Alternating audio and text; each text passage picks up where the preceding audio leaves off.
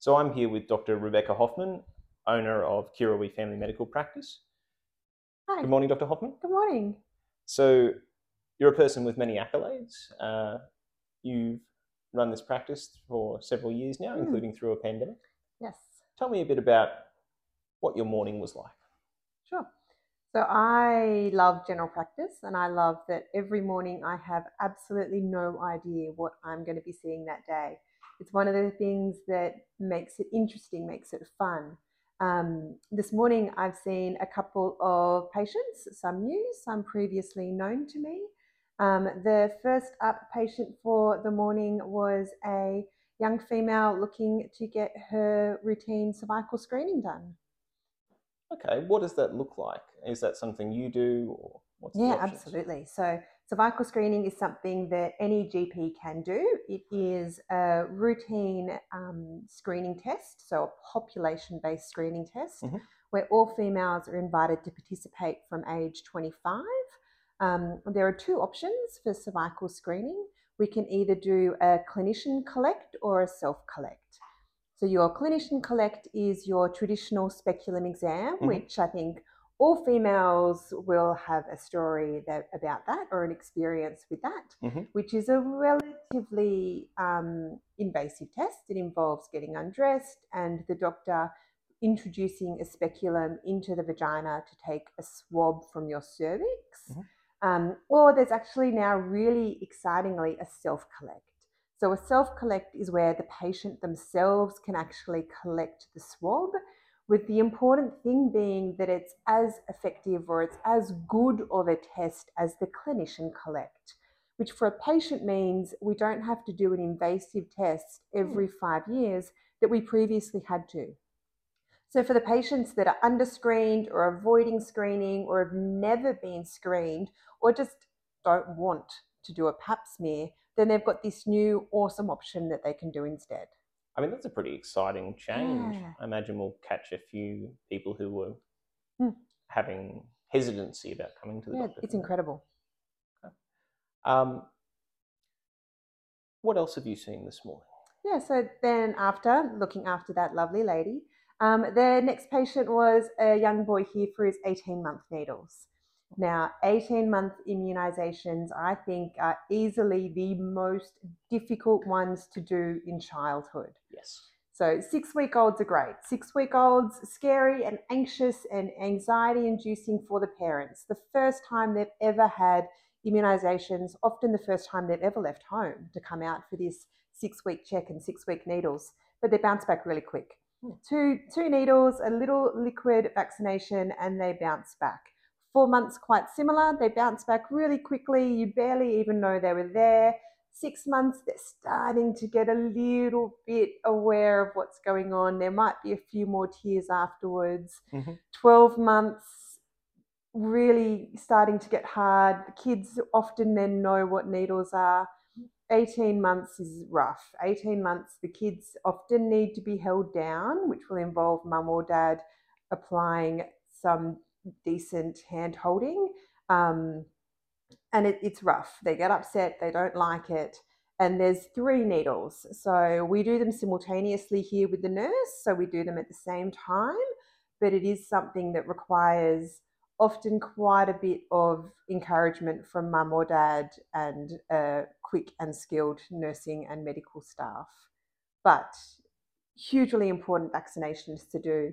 It's their first time they get vaccinated for varicella, so for Mhm. chickenpox, which has been newly introduced to the schedule in the last decade.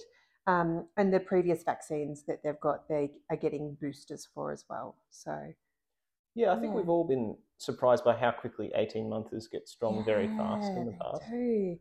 And 18 months is an amazing milestone because by 18 months they're they're running, they're doing stuff, they're little kids with personalities, they're saying no, they're telling you they don't like things, they're throwing a ball, they're climbing a fence.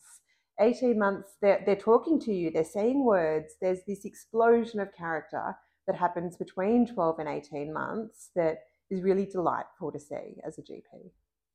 What about optional vaccines? Tell me about that. Yeah, so I talked to all of my patients about optional vaccines. So we did one this morning on this patient as well.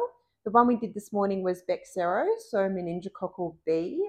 So meningococcal, we already cover A, C, Y, and W at Mhm. the 12 month needles, but Bexsero, so meningococcal B, is an optional one. Albeit optional, it actually is the most widely reported strain in New South Wales. So it is one that I recommend for all of my patients.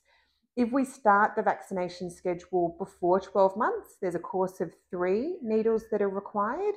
If we start after eight, after 12 months, it's a course of two. It is, however, a reasonably expensive vaccination. So each needle costs on average $150. dollars Mhm. So it does add up quite quickly when you need two or three needles. However, you may find that your private health insurance will give you a portion of that back. Um, if you decide that you want to proceed for your child, then we, we can book that in and you can either do it with the current vaccine schedule or do it separate to the current vaccine schedule and talk to the nurse because they will need to schedule them in at certain time frames. So you've you've run a practice now for several years um, through a pandemic, no less. Mm. What are the sort of the principles that get you up every day and keep you going? Like what what drives you? So other than paying my mortgage, no, I, I, so it, so admittedly, it is way harder than I thought it would be. Running what I can no longer call a small business, so now probably a medium to large size business, is really hard work. We have 38 staff members here. Um, I know it's big. And yeah, and they rely on us to run a business every day. They that's how they pay their mortgage. That's why they get out of bed. But I do it because well, because I love it, because this is a general practice that I want to work at. It's somewhere that I would want to bring my family to because I grew up in this community and I love this community and I think we deserve good health care. Hmm. And that's what we provide here. We provide a family general practice of the absolute essence of what a family general practice is. It's somewhere where you'll go for pregnancy care, you'll go for that devastating day that you have a miscarriage, you'll go when you've got six week needles, you'll bring your four year old when they've fallen over in the playground and bumped their chin, you'll bring your grandma, you'll, it's all of general practice, it's everything, and we love doing it and we do it really well. And that's the type of practice we are. That's the type that we've worked really hard to be. And that's why we do it because we love doing it. What's in the future for you? I think we've all uh, we've all interviewed here at the practice, and we've sat in that room of yours with the wall without any more room for awards or accolades. Where are you heading? What, what do you see as the future for Dr. Rebekah Hoffman? I have so many plans, which is really, really exciting. So, um, I was actually just thinking about this yesterday because yesterday I started my next um, piece of paper to go onto my wall. So, I've just signed up to do the um, Royal Australian Medical um, Association Medical Administrators Program Mhm. for health leadership. So, to learn a little bit more about leading in health learn a little bit more about what my next steps as far as being a good leader are, because I often find that um, I suffer from enormous imposter syndrome. I never think that, even though I have done significant numbers of degrees and I think that I manage really well, I think managing is different to leading. Mm. And I think I can do a lot more to be a better leader. So the next thing I'm planning on focusing on is leading and leading bigger groups, um, potentially moving into some more leadership roles because I really love that. And I think what we've achieved here, so we've worked really hard on things like patient values and staff work life balance and making general practice sustainable for the GPs. I think Australia can do. I think New South Wales can do. I think if we're wanting to attract GPs from medical school, mm. then that's what we need to be doing. We need to be making general practice something that you can look at and go, yeah, that's cool. It's sustainable. It gives me diversity and interest. Let's do that for everyone. Um, so no, I probably won't fix the workforce crisis for general practice. But I figure if we can do it here in this practice, then why can't we do it elsewhere?